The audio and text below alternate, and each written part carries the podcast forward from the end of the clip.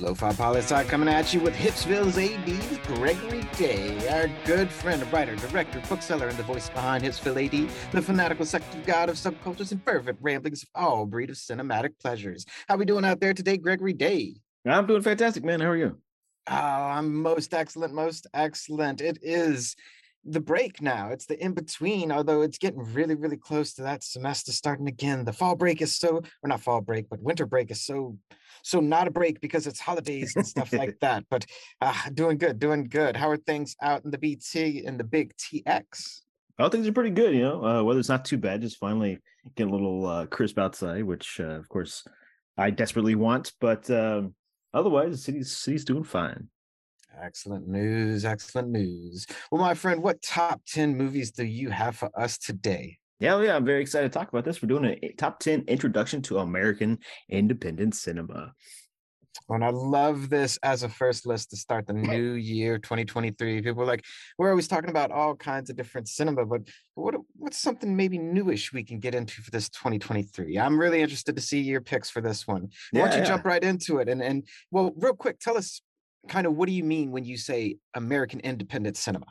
Yes, this could be know, quite a few things, but but the uh, main thing that it means is that it's not financed by the studio system. Uh, so your Warner Brothers, your MGM's, Universals, um, Sony, you know, all these uh, whether they're traditionally traditional uh, studios or newer studios, these films are all independently financed. Uh, now that doesn't mean that they're uh, all shoestring budget movies. There's a lot of independent uh, films that can be financed by wealthy producers or by movie stars who want to make try to make their own films. But this is just categorized as films not financed by um, our major studio system. So you would say outside of Hollywood? Uh, not necessarily outside of Hollywood, but uh, just not financed by the by the studio. So they're not a product that's on the studio's okay. roster. It's not slated by the money men who run studios. These are, for the most gotcha. part, would be passion projects by the people who, who are involved in them, um, and they raise the money independently of the studio system. All right, gotcha, gotcha. I always like to have a little bit of a clue into the yeah. the thinking of Hipsville AD before we get into it. And so, why don't we get into it? What do we got in coming at number ten? Yeah, number 10, we're going to start in the 80s. We're start with uh, Jim Jarmusch's first feature film called Stranger Than Paradise uh, from 1984. This is um, a film by Jim Jarmusch. As I said, it's by the director of Ghost Dog and Dead Man and Down by Law and uh, many other great indie films. But this is the first film uh, that he makes out of uh, out of college, and it's just about the uh, mundane life of a couple of New Yorkers, and they decide to hit the road, um, only to find that the rest of America is just as mundane as their existence. And so, um, you know, it's a wonderful episodic film. It's all shot in black and white, and it's a gritty 16 millimeter film. Um, but it's part of the no wave cinema movement of the late 80s, where a bunch of uh, Lower East Siders got together, decided to make films um, that were different from the previous generation of 70s filmmakers that were out of Hollywood. Um, they were like really looking for, um, you know, sort of the DIY aesthetic of cinema and, and uh, using non-professional actors in a very small budget. But uh, this film, which if I had to describe, I would say it's probably you know the cinematic equivalent of like lo-fi music. It's just humming to the beat of real life. Uh, it's episodic, and so some of those episodes are funny and quippy, and some of them are just kind of um i would say depressing but like in a way of like where there's a, an aimlessness to life that these young people are just kind of sitting through uh, like literally sitting through in this movie where they're just kind of sitting around so um, yeah this is a great place to start with independent movies because jim jarmusch is such a staple of independent cinema in this country. Um, if you haven't heard of him i would go out and seek out many of his films. Uh, a lot of his later films have people like bill murray and tilda swinton in them and they're very funny. Um, and so yeah this is a great place to start with the a point for american independent cinema I, I liked the the trailer for this a lot, which I had not seen this movie. But at, at first glance, I'm like, I'm eyeballing. I'm like, was this movie really eight, 1984? Because it seemed like it was way older than 1984. The way that it mm-hmm. was like shot and everything like that, and the way that the people were talking. And then the the first, like you said, people just sitting around. You had um, a man and a woman sitting at a table and the guy's eating a TV dinner explaining to a non-American what a TV dinner is. yeah. And I mean, it was just a great conversation.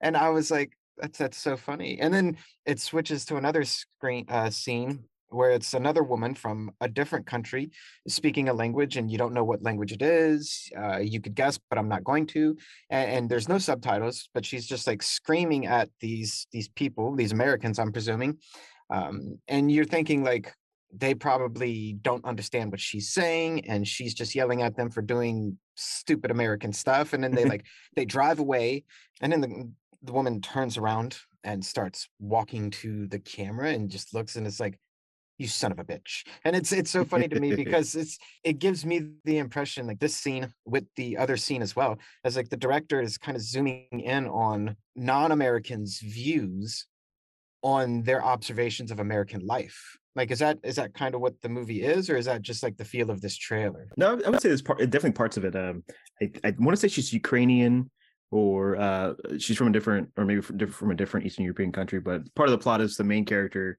uh, his cousin is visiting him, and and his family lineage is Eastern European, and so he's he kind of like putting up with her. Uh, but she's also, I guess he he just kind of like brushes her off as this uh country bumpkin from eastern europe but she's also very school like cultured and schooled and stuff so there's a little bit of the back and forth of like how americans treat immigrants um as less than or less educated, but um, you know, kind of kind of um, setting them up with this idea that this person may not speak English, but she is just you know just as savvy with her pop culture as the rest of them. Uh, one of my favorite movie quotes of all times is uh, I may speak with an accent, but I don't think with an accent. and I, I, just think I think that's like a, a beautiful, simple statement. And and I'm not going to go into the movie that it was from, but it's it's a way to say to the audience as well like no matter where these characters are from and how they speak just because it may seem foreign to you doesn't mean that they think in a foreign way they think the same way we're all human beings we all know that one plus one equals two you know like mm-hmm. But it's just be it's and i think it's a great commentary to be like don't judge me because i have an accent.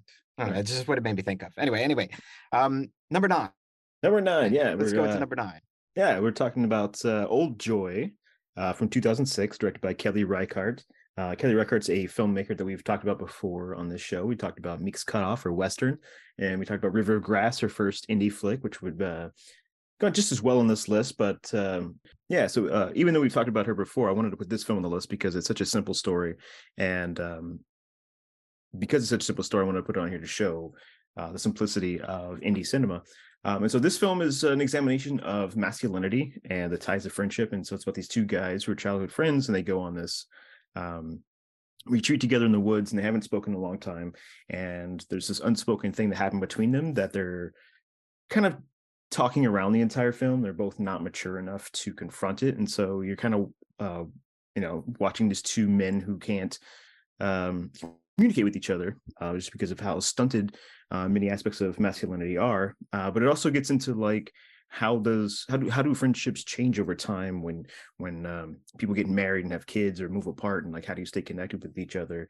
Um, and so in, in, that regard, it's also a really cool um, portrait of American life.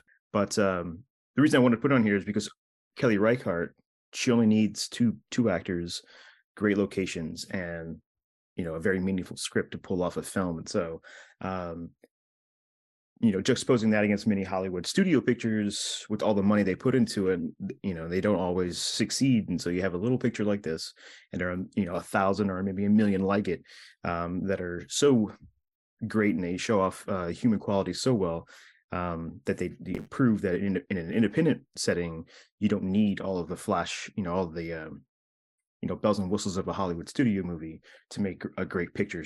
So I want to include a Kelly Reichardt film on this list for that reason.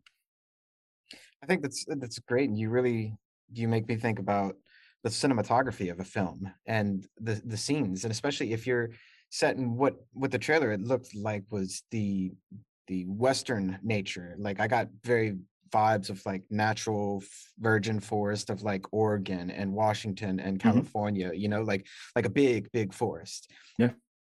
And to me, like that's beautiful landscape. You're absolutely right. You don't need a Hollywood budget or a big uh, studio budget to do like CGI or anything like that to create this wonderful landscape. Whenever, if you just put your film in the landscape, I mean, it's already all there for you. And like you said, like two people walking through a forest, that's a great shot in and of itself. I like it.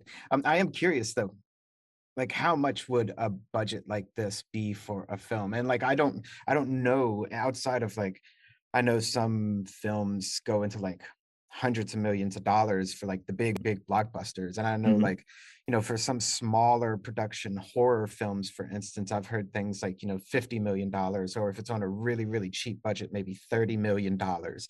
But like do you have any idea of what a small budget independent film would cost like for something like this just ballpark figure do you have any idea i don't mean to put you on the spot but No, no. it's just I you actually know what i thought about Yeah, yeah. I don't know the exact for this movie, but I would say a movie of this caliber could range anywhere from a hundred thousand dollars to a million dollars, um, depending on. wow that's such a huge Yeah. difference It is, yeah, and I think uh, this one's probably higher than a hundred thousand. I would say it's probably closer to five hundred thousand or even a million, just because of uh, probably paying for, um, you know, the license to film those locations is probably paying for all of the, um, you know, for everyone to travel to where the location is, and as well as the technology, the cameras, um, and all of the all the stuff it takes to make the movie. Um, but yeah, I mean, an independent film like this could cost as low as a hundred grand, uh, or it could be you know up to a hundred you know to a million dollars excuse me and that's fantastic again like it's such a contrast of the not that i mean you said it's not just hollywood but like the big studio budget productions is so much millions upon millions of dollars whereas you, you can come in and make a wonderful looking film a beautiful film Mhm. for under a million dollars for a hundred thousand dollars. I think that's awesome. Yeah. Um, definitely worthy of inclusion for sure for sure. And what do we have coming in at number eight? Yeah number eight is one of the great counterculture films from american history um, and i wish to say a preface that the rest of this list is going to be dealing with counterculture cinema.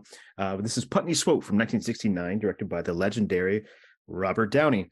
Uh, this is a great satire of uh, corporate culture advertising and of course the the cultural battle uh, between countercultures and the uh, system and so this is the story of um, Putney Swope, who is a low rung employee uh, at a record company, and he's the only black employee there. And uh, when the top exec dies, everybody on the board decides they're going to vote for Putney instead of each other. So they're trying to screw each other out of it. They all have the same idea at the same time.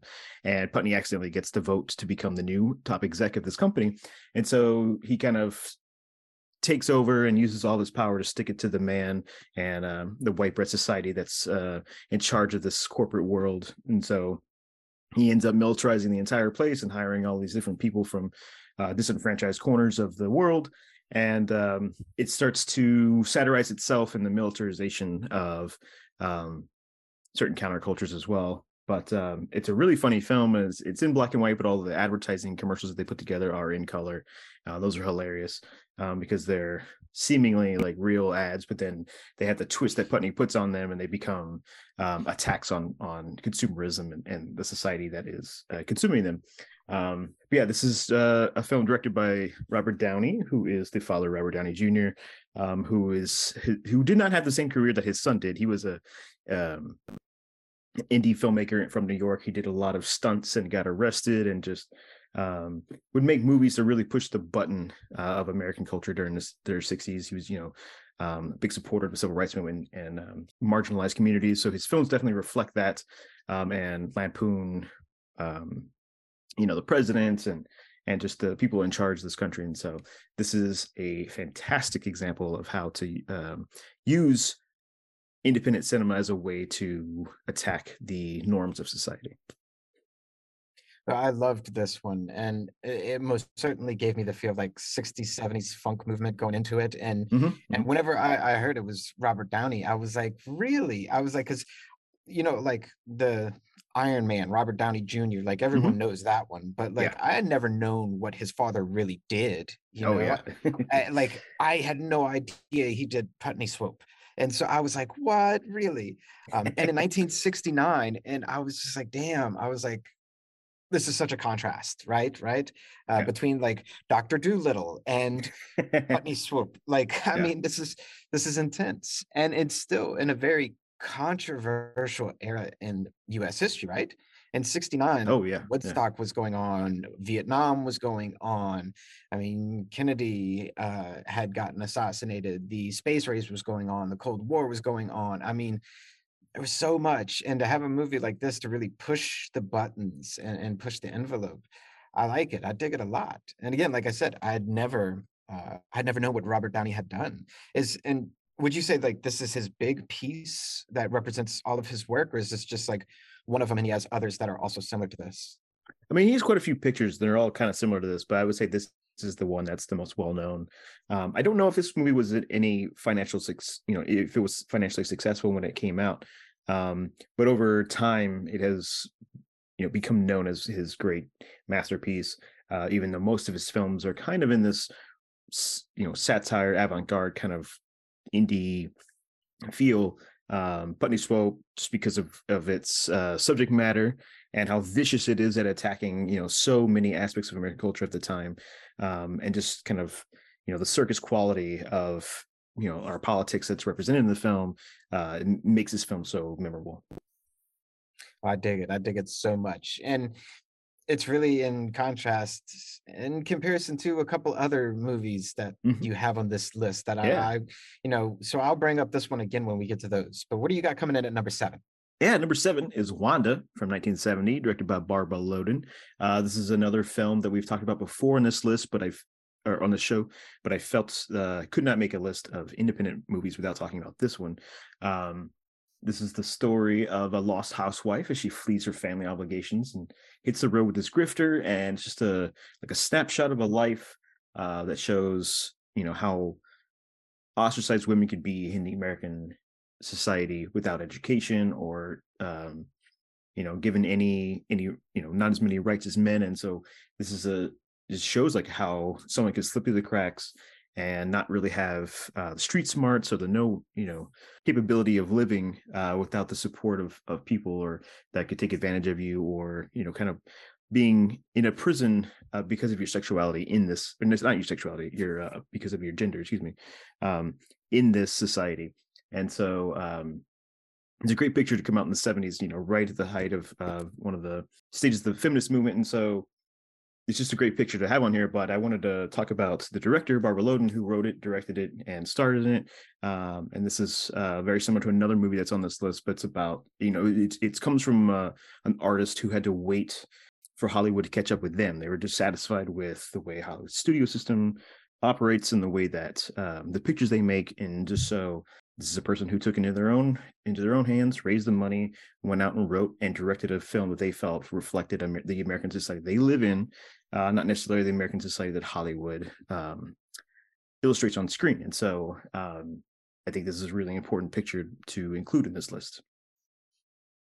I love this one, and I recognized it right away from your list on top 10 films by female directors and i remember we had a conversation in that that episode about how many women are there that wrote directed and starred in their own mm-hmm. picture and there was only a handful like there there weren't too too many i mean yeah. we we did get to like maybe 20 and then we stopped but if you think about it like in comparison to the other side to films that were written directed and starred in by men like yeah. it's a much shorter list and so mm-hmm. i think it's awesome that you see this movie from that list also should be top american independent cinema and i we I didn't know it from our last conversation. Maybe we didn't talk about it, but you said that that Barbara Loden raised the money herself, and I think that is pretty phenomenal. Um, and in 1970 was probably extremely difficult for a woman to do in 1970 to raise the money for a film that she was she wrote that she was going to direct and she was going to star. Um, I mean, what do, what do you think? I mean, granted, inflation or deflation going backwards 52 years. Do you have any concept of like what a movie would have cost back then? I know that's a hard question, right? That's a that's a get in a DeLorean time capsule and go see, huh? yeah, I don't know. I mean, I guess this this movie could have cost 10 grand, maybe 50 grand, um, based on you know deflating the dollar uh gotcha, to that gotcha. time period i guess uh probably around there because it's really it's on a small budget. There are no actors really in the like or name actors in the film other than herself and one other person. Um everyone else is sort of like non-actors or you know um not movie star uh, caliber actors. And it's all shot in 16 millimeter handheld camera and uh, it's just done with a really small crew. Um she was married to um, Elia Kazan. Uh, I'm not sure if you're familiar with who that is, but he directed On the Waterfront and Streetcar Named Desire and a lot of those kind of Ah, okay. big, yeah, yeah, big yeah. 50s films. Uh, and so he was very involved in the acting community in New York. Um, and so he kind of brought that actor centric uh, focus to his films.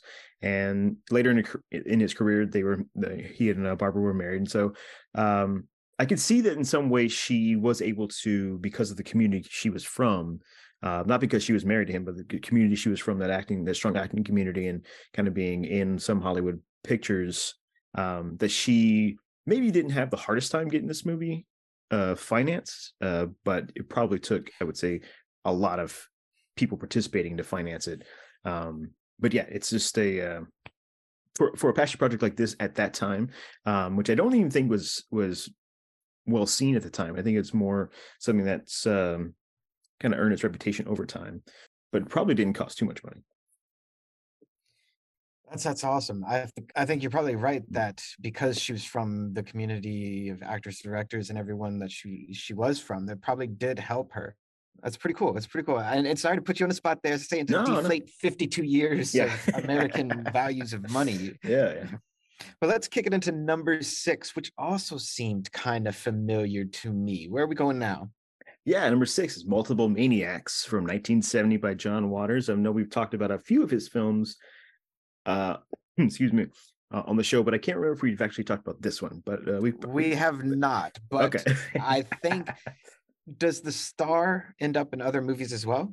yeah. So John, many of John Waters' early pictures, maybe even his first six or seven, I can't remember off the top of my head, all star Divine. That's the um, one. as yep. the as the lead of the picture. Even Hairspray, Divine's any uh, Divine played the mother of the Ricki Lake character.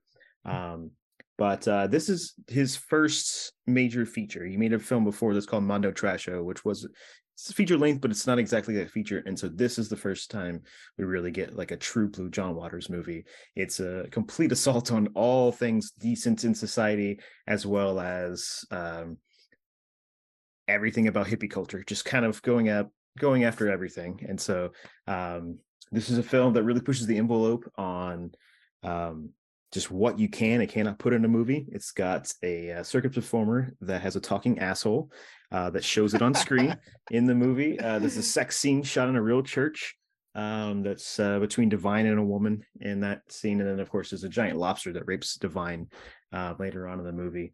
Um, but this is just like coming after everything like the decency of uh regular society and the you know the the post um or even really like going back to the camelot era of american uh, society and and and sort of um not only satir- satirizing that but the you know the enemy in that culture war was the the drop the dropouts and the hippies and the drug culture at that time. And so waters is also um satirizing them as the main characters in his film. And um so he's just kind of going after everybody. And uh, in a way you know waters always considered himself to feel more like a proto-punk than a hippie in his early films. I mean this is 1970s this is before the punk movie really took off. But uh, he was just really fed up with hippies and the squares and so he just you know wanted to tear them all down so um but this is a great uh indie film. I mean, uh, John Waters' dad paid for a lot of his early films. He had to pay him back with the grosses from the movies.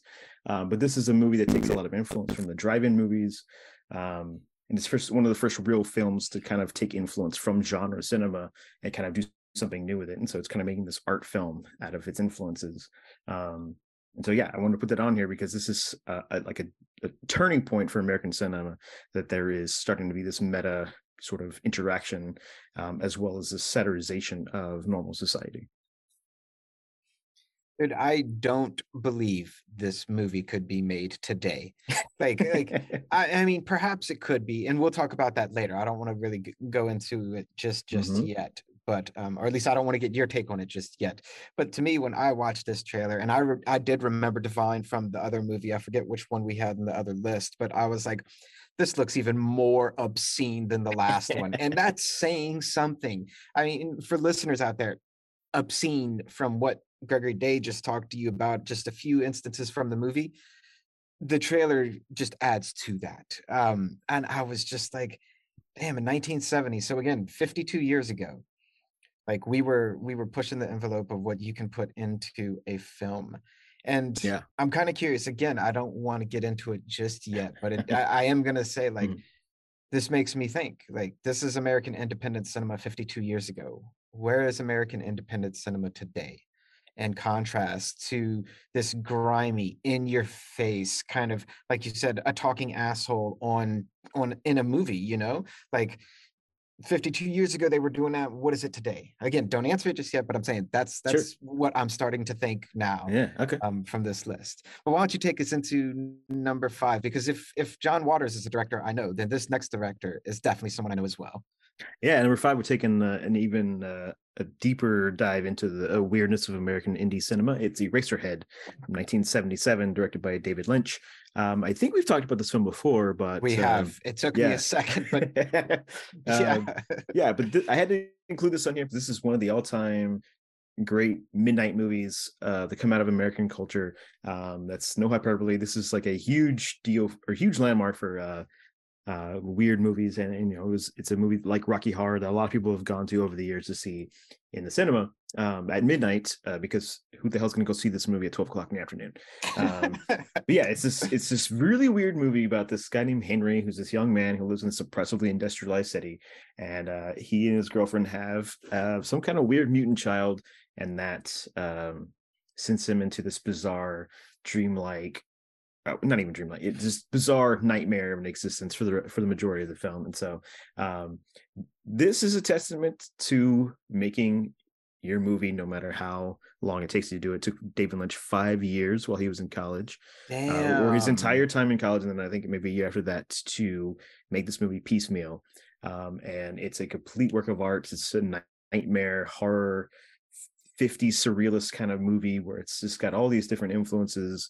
Um, but on a level of art, it's like about industrialization, fear of fatherhood, and just uh, how weird, you know, American society can be. This, this how you know someone you know for making a movie in the, in the late 70s this is a person who grew up through the eisenhower eisenhower era and you know lived through world war ii and just seeing like um a society that puts on this um you know that presents itself as one thing but does not in in does not um, talk about the the dirtier nastier parts of society you know of that time period you know the 50s where everything was kind of glossed over that there's a perfect society and there wasn't all these other issues going on. And so this is definitely like many of David Lynch's films where there, you can see that they're by singular individuals' thoughts and mind um, and creates these strange, beautiful worlds. But uh, um, as far as an independent movie goes, yeah, he had to he had to put together the money and shoot on the weekends when he when he had uh, the funds to do it, or he had to wait until he can get a couple more dollars together and go shoot another scene. And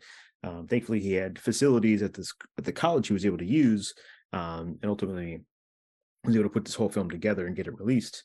Um, but yeah, this is a testament to no matter how long it takes you to do something, if you truly believe in it, you should go, you know, go all in on it. That's amazing. And it makes me think too, are there continuity issues in the actual film because it took five years to film?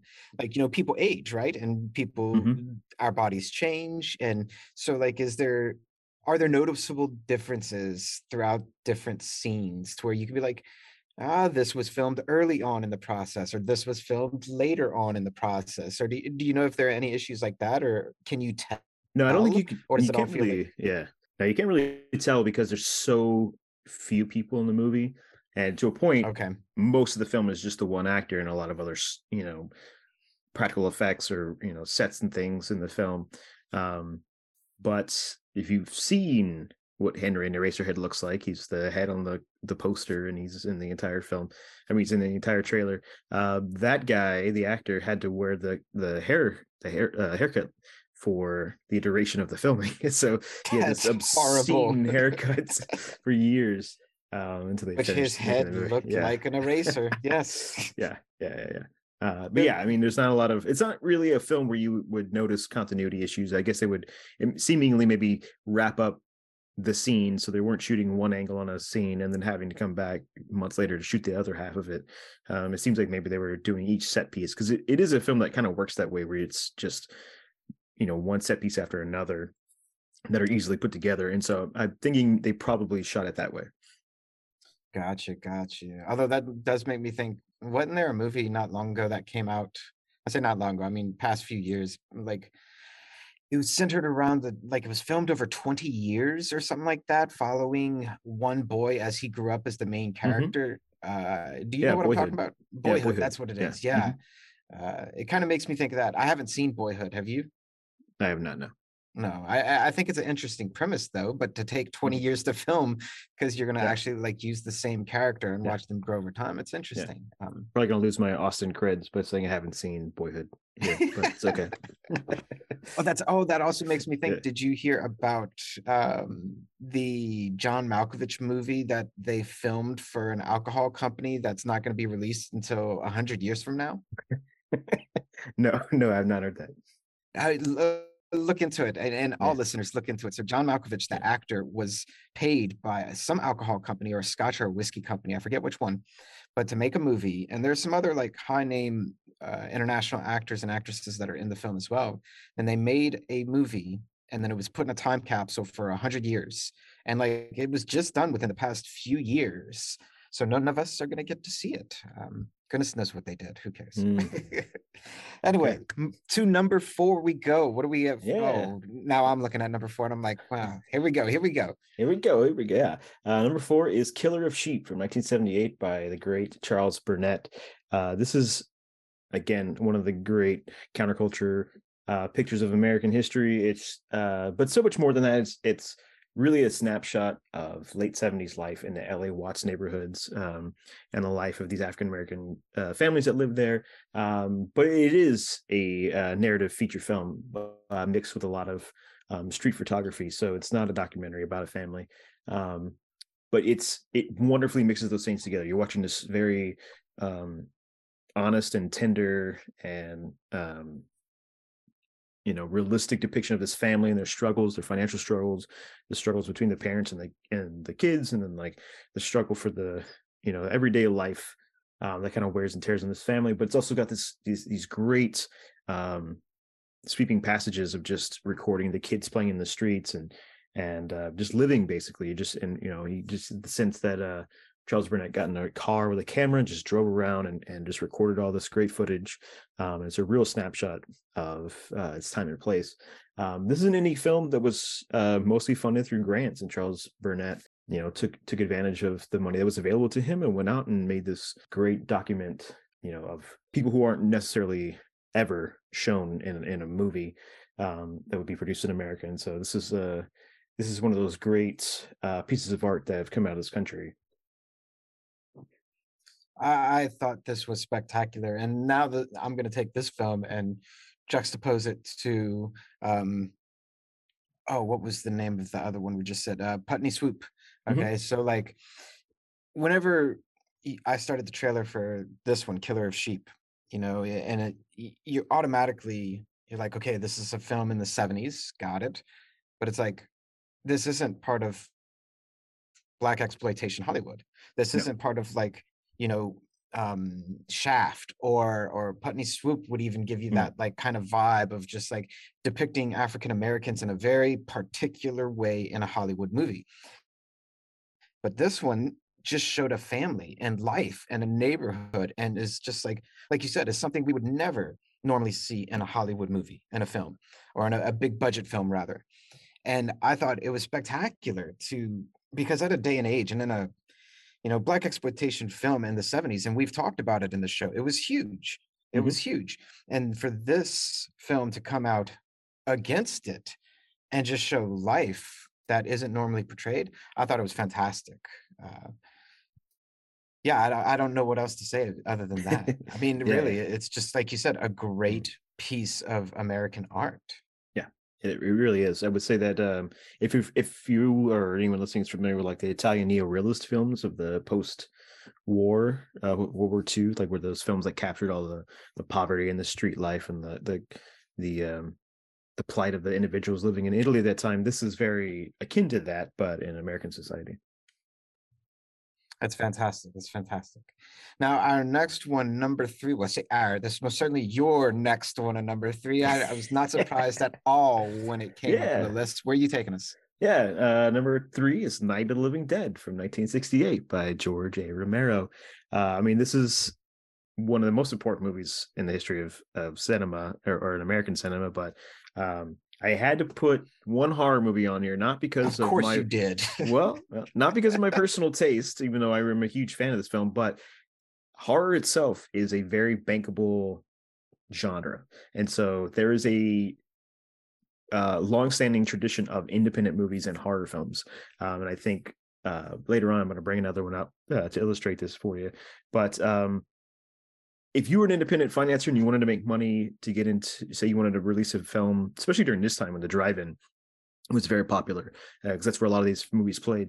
Um, you would try to finance a horror film because you knew that you could probably, at least for the first two weeks at a minimum, um, get a lot of people to come see it if you had a good trailer at least or a good poster um, because there it's a very popular genre and so that's what these guys did. Romero who was a he was a uh, making industrial uh, television commercials and films um, or he's making television commercials and films for industrial companies um, took his knowledge of how to make uh, those products and got it independently financed uh, and set out to make this movie set in a little cabin with a bunch of monsters attacking it and um, while he does this, he ends up coming up with this uh, great story that kind of reflects the civil rights movement and the Vietnam War at the time. And it comes out right at the cusp of where the country is facing a lot of moral ambiguity, and it becomes this hit, and it kind of changes um, the course of this genre's um, stakes in the world. Because before this, there may be a couple um, films that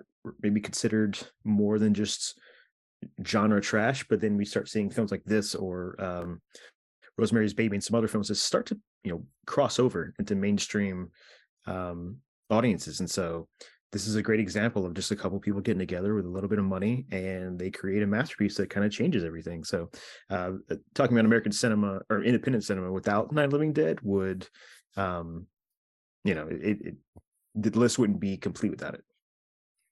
I kind of think you're right. I do. I do. Um, but is this is this where is this the one we've talked about Romero and several other lists, but I mm-hmm. think other works of his. But is this his first one? Is this where the all the the zombie movie mania really starts? Oh yeah, there was not there was zombie films before this, but most of those films, um, or all of those films, I would I should say, are all dealt with the uh, voodoo aspect of zombies and most of those films had one single zombie in them and dealt with um, or, or, produced by studios that maybe were raising anxieties about um, you know desegregation and all these things and kind of um, had a very had, had, a lot of focus on the voodoo religious aspect of it. This is the first zombie film where there's a horde of zombies and there's the ambiguity about where they come from and they're eating people and you have the dynamic of the people locked inside one location. Um, so it all really like zombies we know today um, all start with this movie. That's that's that's what I thought. and so this movie, like 50 years old, is that right? Is my math right? 2023, mm-hmm. 1968, 50 years old. This film starts the zombie movement in the US at least. And that is still going today. Like mm-hmm. like this month, I forget on which uh, channel streaming station. I, I wouldn't plug them even if I did remember, but like The Last of Us is coming out, which is a video game turned movie about zombies. Yeah. And it's like a huge deal. The production going into that is massive. The amounts of money going into it is massive. And it's one of the major major producers of films and TV shows and streaming that exist today in the entire world. And it all started 50 years ago with Romero. Yeah. Um, and what looked like a pretty basic small budget film. I mean, like the zombies in this trailer looked like very practical makeup, not even mask really. Do you know if it was like mask or makeup or like how did they do it? Do you know? I mean, everything in this film is is practical. Obviously, it's from the '60s, but uh, no masks. Everything was done with makeup. Uh, they ate um, I think leftover barbecue with chocolate syrup on them to to to uh because uh, it's in black and white, so you can get you can kind of cheat right, your way right. through some of those things. But like just the idea of like um, a film coming out in '68 and you see you see these monsters eating people's arms and their intestines and things, and it's just really graphic, even though it's in black and white. Um, yeah, they just went all out and they did what they had. They did what they could on a, such a small budget, and they, but they did it. They did it uh, very uh, smartly, and it scared the hell out of everybody. And look where we are now. I mean, over 50 years later, and we have um, a film that's just from the you know from then all the way to The Walking Dead, like you said, The Last of Us. Everything comes from this single movie. Yeah, I think because of that alone, it's it's most certainly worth uh, including in your list. All right, well, take us into number two. Where are we going? Yeah, number two is one of, if not the greatest counterculture movie ever made in American history. It's Sweet Sweetback's Baadasssss Song from 1971, uh, directed by Melvin Van Peebles. Uh, this is a film that's got its uh, one foot in the blaxploitation world and then one foot in the avant-garde or art, art cinema world, uh, because it is kind of in communication with the, those studio movies, but it's also really aiming to do much more than that. Um, it's a story of Sweet Sweetback, who's um, a guy who works in a brothel, who's named, whose uh, nickname is Sweet Sweetback because of his sexual prowess. Uh, but he's framed for a murder, and he goes on the run. And as a fugitive, he, you know, is becomes a symbol where he's standing up against the white society and the man, the police, everyone who's after him. Um, who has condemned him uh, because he's black, basically, and so his the symbol that he is, you know, starts to um, cause uprising in black neighborhoods, and so as that happens in the film, then the police become even more oppressive. And so it's this film about you know what would happen if racial tensions really started to mount, uh, which of course they were really high at this time, uh, coming out of the late '60s. Um, and so this is the perfect film that just encapsulates all of that. Uh, but it does have this action, fast-pacedness to it that kind of um, lends from the blaxploitation uh, side of things. Uh, it's got some it's got some pretty graphic violence and some pretty frank sexual uh, sex scenes in the film, and so it was um, rated X when it was released. And so, uh, Damn, Pe- in the seventies, yeah. yes. So Van Peebles, um, being the smart uh, person that he, you know, director that he was, uh, you know, came up with the slogan "Rated X" by an all-white jury to slap on his film. And oh, that is you know, so such smart. a yeah. And so it's just it's just a perfect uh, you know indie film where it's just it's attacking all the right uh, you know all the right uh, people who were who were notorious for oppressing the black society you know reshaping uh, cinema and then it's got you know it's got a great soundtrack and it's got this uh, overall message that uh, this is a dangerous film that white people don't want you to see. So um, melvin van peebles just uh, i think not regarded as highly as he should be um, in, in the history of american cinema but this one is um, you know a really great film. No i love this because i mean at this point so we're number two in the list. We've looked at eight other films already. And to see this film come out and i think you said it right and the trailer definitely shows it that this this foot i mean this film has like a foot in black exploitation hollywood as well as like killer of the sheep kind of like in in, in both ways pushing against the envelope but in in a unique fashion. And then I look at the date as well, 1971. I mean, this is just three years after Romero, you know, doing the really big zombie one. Um, this is just a few years before Killer of Sheep. This is just a few years before Eraserhead. This is one year after Multiple Maniacs. Like, uh, and and Wanda came out just the year before. So like all of these different views about what American cinema was, all happening at the exact same time. It just makes me think like, American independent cinema isn't just one thing. It's a lot of different things happening at the same oh, time. Mm-hmm. Um, and that's one thing I loved about this one. Like it helps show the diversity of of what independent cinema really is and how it can attack so many different issues um, all at once that you wouldn't necessarily see in a larger budget film. Because I mean, let's be honest, if you have a large budget film, you are expecting a large return, right? Correct like like you, you make a film i mean generally speaking you make a film to make money uh, even if you do it for artistic purposes you still hope to make a profit mm-hmm. and if you invest a ton of money in it then you expect to get a ton of money in return which means you're going to stay away from alienating your audiences right so by default you're going to limit the amount of things that you talk about and that's like that's one reason why i think like sweet sweetback's baadasssss song I think that's awesome. You get to talk about so much more, um, and plus, what a killer name! I yeah. mean, like, like really a killer, killer name. Yeah, and, and, it makes you wonder, like, what does that even mean? But then your explanation, I was like, okay, I get it. I get it. Yeah. Yeah. Yeah. Uh, yeah. I mean, making making film studio films to one degree, you know, you can't make they want to make movies that every possible person can watch. So they're really limiting their ideas. Um, and so you, you know that's what I love about independent cinema is just these people going out there with visions and making them um, at all costs. And so, especially looking at films like this from a counterculture point of view, or someone like Melvin Van Peebles who really had something to say about the situation in his neighborhoods and the way he was seeing that police are treating uh, individuals and the way that black people are represented in cinema. Uh, I mean, this is just about as good as independent cinema gets. dig it. I dig it so much, man. All right, well, take us into your number one, the top American independent cinema film to you, Gregory. Yeah. What you got? Yeah, so number one is Shadows from 1958, uh, directed by John Cassavetes. Um, this is a film very similar to Wanda, which is the product of someone working in the Hollywood system who was just fed up with how ridiculous Hollywood movies are. That you know, the, the, from the point of view of someone saying, "This is not how people act. This is not how people um, in, interact with their environment. This is not the world that we live in that you're representing on these screens." And so, um, John Cassavetes, like Barbara Loden, was a very talented actor, but was uh, feeling very um, held back by the types of projects that they could get um, cast in.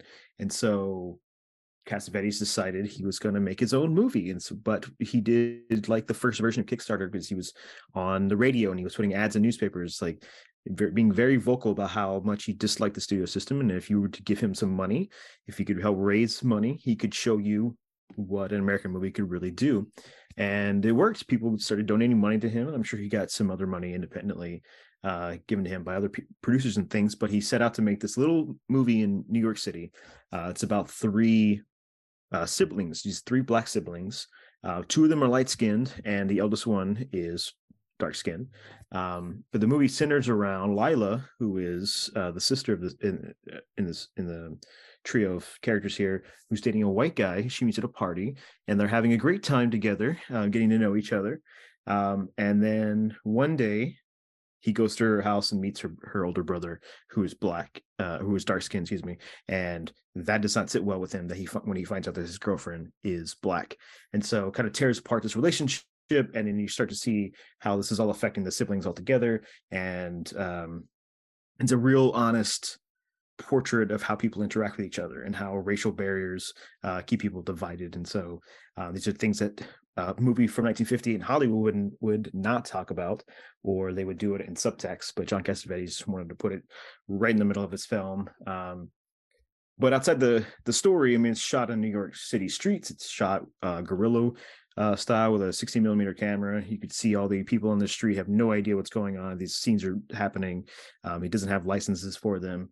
Um, it's shot in these, uh, these house parties and in jazz clubs and just kind of really catching the environment. Um, it doesn't have any of the stagey qualities of a, of a of a Hollywood film of this time. And so um, this is you know a true blue work of art where uh, you know someone who was just sitting around in Hollywood, uh, really hating their existence, uh, feeling like their talents are being wasted, feel like the the propaganda of the studio system is just ridiculous, and so um, this is a work of art. Uh, you know, probably the work of art that kickstarted um, the American independent cinema movement that's lasted up until today.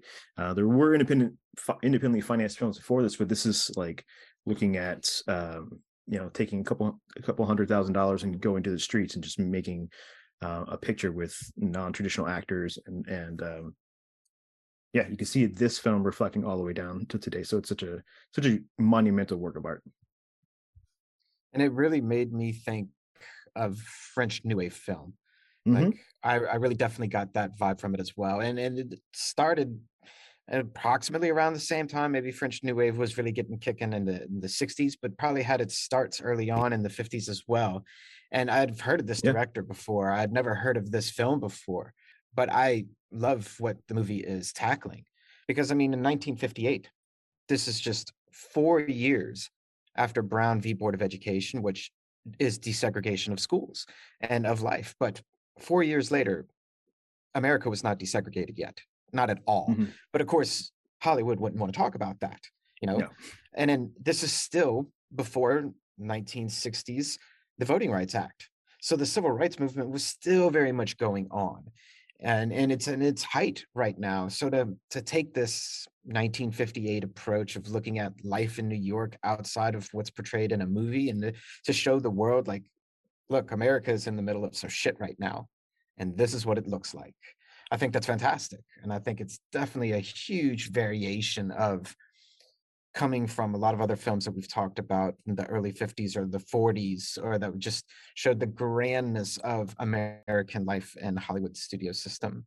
I like it. It's a great pick, man.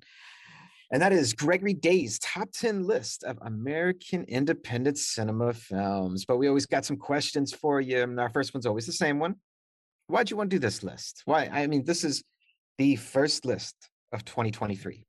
Why this one? Yeah, I felt like I uh, finally wanted to do a list where I could not bring up a Hong Kong movie.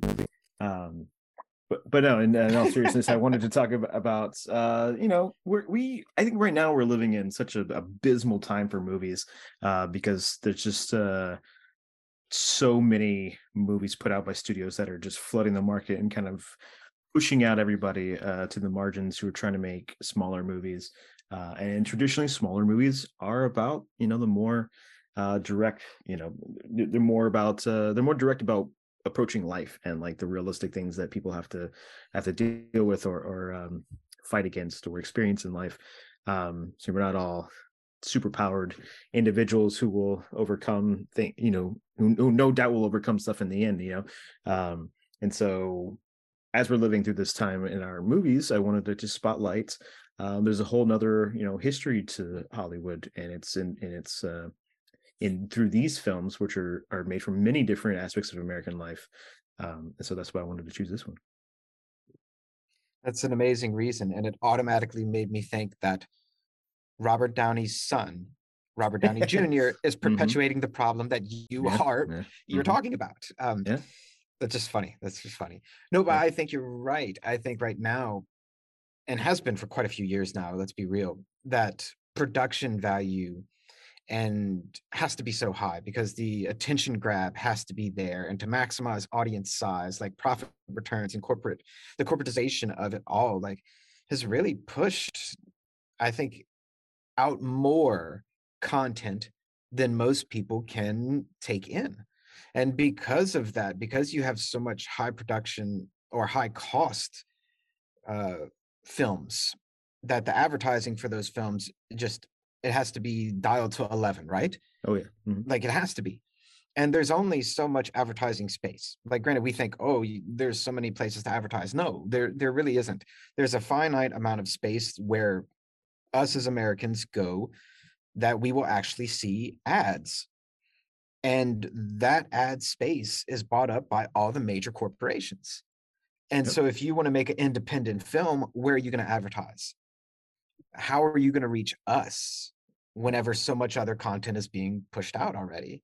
Um, I think that's a great reason to, you know, going into 2023 now. Let's uh, let's make some different choices about what we're consuming as far as films. And, and to that end, 10 films is so small of a list, right? You know, we got 12 months. So so we need maybe one one or two more, maybe three, five, ten. How many you got some runners up for us, is what you're saying, huh? Oh, I do. Yeah, yeah. I mean, there's there's so many movies we could talk about in this list. I mean, uh, one of the things we didn't even talk about was the 90s, where films like Reservoir Dogs and Slacker and Bottle Rocket and a million other films came out. Uh, you know, there's also uh, the early films from like the Coen brothers, Blood Simple, or Who's That Knocking on My Door, which is Martin Scorsese's first film, or She's Gotta Have It, Spike Lee's first film. These are all great indie flicks um, that everyone should see. These all these are all good movies. But um, if I had to pick one really uh, special honorable mention that I want to talk about, it's uh, from 2003. It's The Room, uh, directed by Tommy Wiseau and I want to talk about this movie because not all movies are great. Um, you know, there's two different. Uh, all films are made. Uh, you know, making a movie is very difficult. I want to preface all of this by saying that because you know, as a director, not only are you, if you're the writer, not only did you have to write everything, but you have to bring all the actors, you have to give them direction, you have to talk to the camera person, you have to deal with your production designer, sets, costumes, um, and you you're dealing with money and time and can you get everything you need in the time you have but you know every time you turn the camera on you're spending money and so um when you see a really great film it's it's something special because it's something that uh, everything had to align to come out just the way it is. Uh, but that's not always the case. And so, an indie film like The Room is a film that is clearly the passion of someone who doesn't have the talent or the skill to make a great movie. Um, it's the film made by, I, I would say, an immigrant, um, because Tommy Wiseau is a is an enigma. No one really knows where he's from. Um, his past is convoluted, um, but he seemingly has an I, an idea what American movies are, and he makes this film about that he stars in. He writes it. He's the center figure of this movie, and his girlfriend is cheating on him with his best friend, and seemingly some kind of melodrama. Uh, but it's got a lot of influence from like James Dean films and just this Americana kind of sewn into it. Yet it definitely feels artificial. And uh, he's a person who doesn't know how to make movies, and so it's not shot well. It's not acted well because no one in the film is a real actor. Um, and so it has this reputation of being a bad movie. Uh, but there's a great book written about it called The Disaster Artist, uh, written by one of the uh, people who acted in the film, and it tells the story of this guy whose dream it is to make this film. Um, yet he's this strange, eccentric immigrant that this guy meets, um, but his passion is to make this movie, and he did it with his own money. No one knows where the money came from, but he made this movie with his own money, and it's this disaster of a movie that has become part of our zeitgeist of movies now because The Room is celebrated as like a midnight movie, as if Rocky Horror or The Night Living Dead or whatever, you know, many of these other films because of its, uh, you know, because of how funny it is. And so um, it's not often we get to talk about movies that are quote unquote bad, um, but it does have its merits because now you're watching this very oddball movie that could only have been made by this one person um, and it, you know you're seeing the product of this this person's mind and um yeah so not only like this list is like 10 great works of art but there are also so many other avenues you could go through um of what independent cinema could be. Well that would be a list. 10 movies never to watch. Um well i'm not saying you shouldn't watch this one. You should definitely watch right right right. No but it did make me think about that. Yeah the the 10 never ever movies. Um i have i so when you started describing it, I was like, and I, I, watched the trailer, I was like, this seems vaguely familiar to me. And then you you bring in the book, and then you, give me the title of the book, The Disaster Artist. And they made the film The Disaster yes, Artist, yes. which was yes. And I was like, okay, it all clicks now. And I was like, I know exactly what you're talking about here. Um, so the disaster artist, I forget who started, but someone really, really mm. famous. Yeah, um Franco um, James Franco plays Tommy Wiseau. Exactly. And, that's. Um, I think uh, Seth Rogen produced the movie as well. Yeah, so it was like a big production whenever it came out, and there was, I remember a little bit of a controversy about it because you know people um, acting, what's the word, um, meta whenever they're in their mm-hmm. meta acting. Is that it? An actor like takes the character and always acts that way. Oh, sure, like method acting, even off camera. Mm-hmm. Method acting. That's it. Thank you. I was like, don't leave me hanging. Come on now. But I had the wrong word. But there was a lot of there was a lot of talk about James Franco and his method acting as Tommy Vice um, being kind of weird and, and stirring and ruffling some feathers in Hollywood when this movie was being shot. But it was nice to I had never seen the trailer or anything of the actual movie The Room. So it's nice to to have you describe to me and to see the trailer for the the original, you know? And mm-hmm. from 2003, it's not that that long ago. I mean, 20 years, yes. Yeah. Uh, but you could definitely tell some of the shots and some of the acting. You're like, yeah, this, all right, independent cinema. I was like, this really doesn't look that good. good choices, good choices, my friend. But right now I'm gonna ask a question to bring up something that we I brought up earlier mm-hmm. and talk about American independent cinema today. And you know, so I think out of what you just named, the the runners up plus all the other movies that are in the list, I think there are maybe two that people may may have heard of. If you're really into movies, I think people they've heard of Reservoir Dogs and they've heard of Night of the Living Dead. They may never have seen them, but they've heard of them. Mm-hmm. However, I think a lot of people who are just regular common moviegoers, they might not have heard of them. Um, and that makes me think, you know, are there any American independent cinema films that aren't on your list that you think have really risen to the title of like mainstream, like that could compete with any big tentpole Hollywood movie as far as just as well known? Um, can you think of any? Um, well, I mean, in today's in today's market, um, I can't really think of many. Um, but if we go back a few years, um, Paranormal Activity was one of those that I would say d- Oh, definitely yeah, that uh, one's fits that bill. Yeah, like that No movie kidding. was that movie did well, so that movie was made for like fifteen thousand dollars. Um, but then it got bought by a studio and they pumped a bunch of money into reshooting the ending. However, majority of the movie still is intact from what it was, and that movie grossed 190 million dollars worldwide in its theatrical release. And so um it is possible. And I think films, you know, uh, not quite indie, but like Pulp Fiction or Memento, kind of films like that, all eh, managed to reach the top um, up during their time period um, to compete with the big Hollywood movies. Yeah, and I Um, mean, just like yeah. as far as being known, it doesn't have to Mhm. be like made as much money, but right, just right, like yeah, known. mhm, yeah. Uh, but today, you know, the Disney and uh, the superhero films um, really have a stranglehold on cinema or you know cinema spaces, um, and so it's even harder out there. But I don't think it's impossible because if you look at something like Paranormal Activity, um, I and like going back to the conversation about Night of Living Dead, like a horror movie can do that.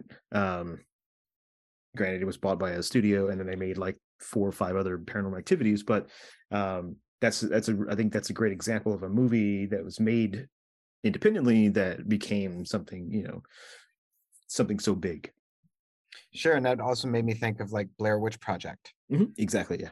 Um, for sure, horror budgets are, are you get off on the cheap, but you can get a Mhm. high, a high value for a return, and and because of that, it can become really well known.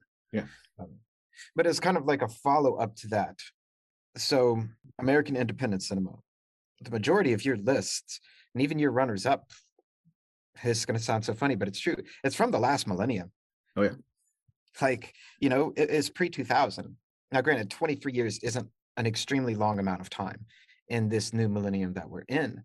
But a couple questions I think mixed up into this one is do you think American independent cinema still thrives like it used to? Like it seems like the movies you gave us was kind of like the heyday of American independent cinema. And and what I really want to know is because as a, a casual consumer of films, I don't know any American independent cinema films today. You know, I just I don't know any.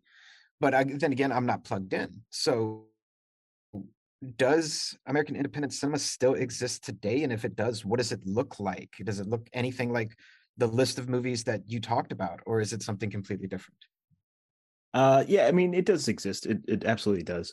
Uh, but it's in a different um, different form. I think something we touched upon was the uh, the theory behind some of the films on this list or the creativity or the willingness to push buttons um, i don't know if that's necessarily there. I think what a lot of independent cinema is focused on now is trying to tell the best story you can or examine the best character you can um, and not necessarily uh, going all out to push the boundaries on what uh, what the audience can take um, but yeah, I think a lot of these films they do get made. Um, most of them obviously are digital now because it's the easiest way to make a movie. But we have a lot of great indie filmmakers working in America. But um, you know, maybe the reason we don't see a lot of them pushed to the forefront, I mean, of uh, of our of our advertising or our consciousness or whatever, is because they're going to streaming. That's the best place for an indie film to go. If you can get bought by a streaming service. I mean, um, I don't subscribe to Netflix. But if you go and you look at how many films they have, those you know, there's a ton of films in there that are independently financed. They're not all studio productions. But during the award season is you know when you start to see a lot of the excuse me a lot of smaller movies that get attention, and so those are films that uh, you will see independently financed movies there.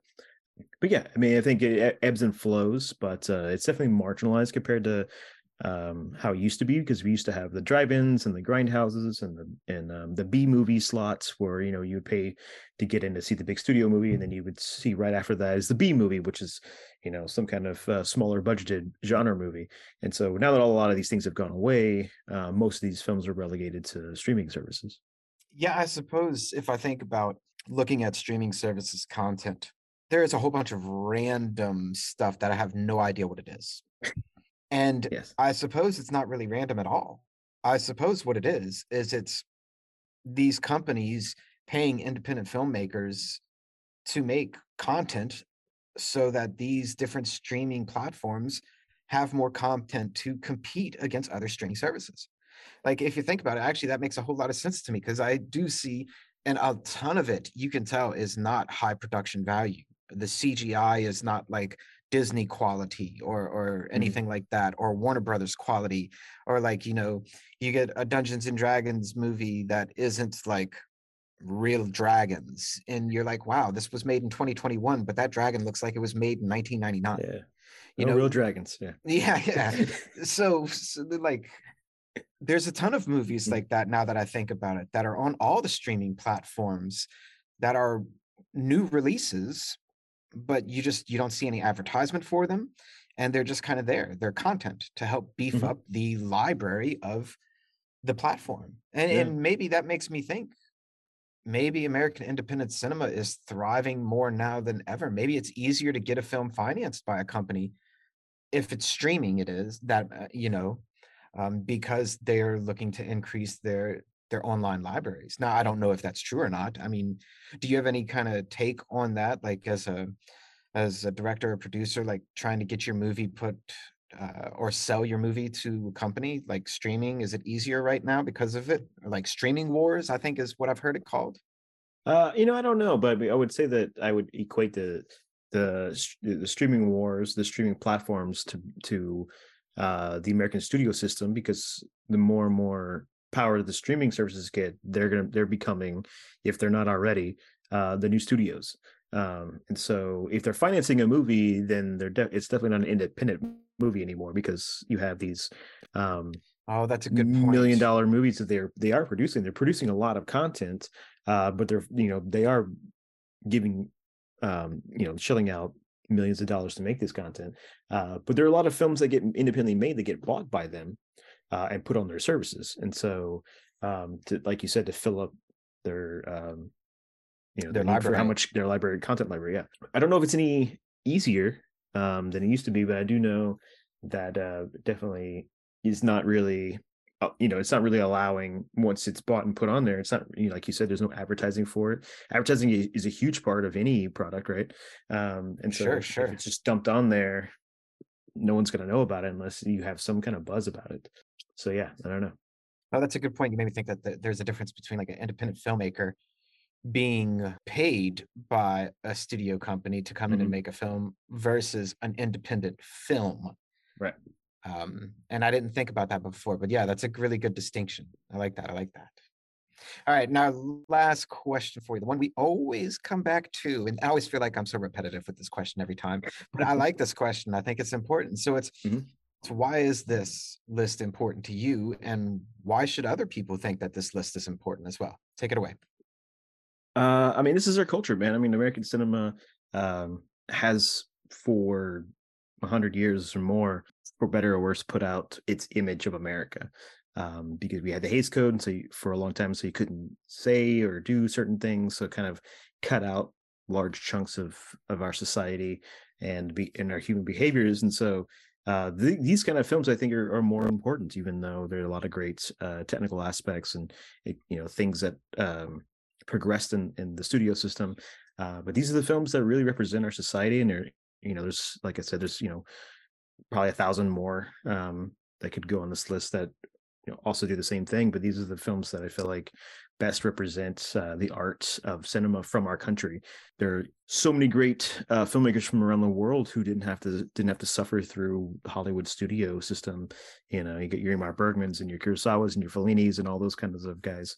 Chantal Akerman, so many, so many other directors um, who didn't have to do this. Who in their country they're allowed to be art uh, artists without having to be independently financed. You know, there was, um, and so in our in our country, having these films exist outside that studio system means so much um, to me as a film goer. Um, but also, you know, I feel like I, I could see many aspects of our of our society reflected on the screen because of them, and they've also you know gone on to to um, influenced so many other filmmakers to tell their stories from their from from wherever they are. So, um, yeah, that's why I think this this is important.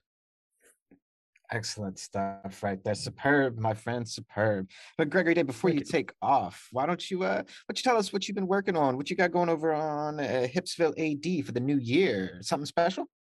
Uh, yeah, you know, I'm I'm working on something. I can't really talk about it, but I'll say i have uh, been watching. Oh, hush, hush. Huh? yeah, I've been uh, it's formulating, but I've been watching a lot of westerns from the 50s and 60s. Um, it's kind of, I guess, kind of goes hand in hand with talking, talking about American studio film and its you know its reflection of um, you know propagating the society that you know that it uh, put forth for so long and how the Western kind of reacts, uh, you know, how the Western kind of plays into that. But um, I do want to throw out uh, a mention for my last uh, put I just put out a list uh, about John Cassavetes, who was director of the film Shadows here, uh, talking about he's such a he's you know Shadows is just the beginning of his career, but uh, he directed so many other great films and so many more famous films, uh, and he independently financed most of them.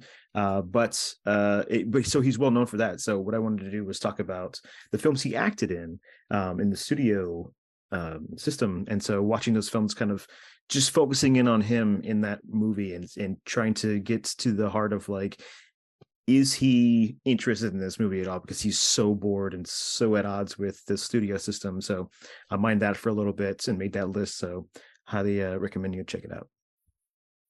Most definitely check them out. And where can the good people find you at gregory day yeah you head over to substack it's bad.date substack uh, or bad day sub bad day um that substack excuse me uh check that out and then you can find me on instagram at hipsville ad my handle there so yeah check it out excellent thank you so much for coming on and that is Hipsville AD's top 10 list. Check out our friend Gregory Day online. Follow him everywhere, people. Always remember that Lo-Fi Poli is more than just me. It's the we that we be. Talk to you soon, Lo-Fi listeners. Pickering and Day, signing off. Peace out.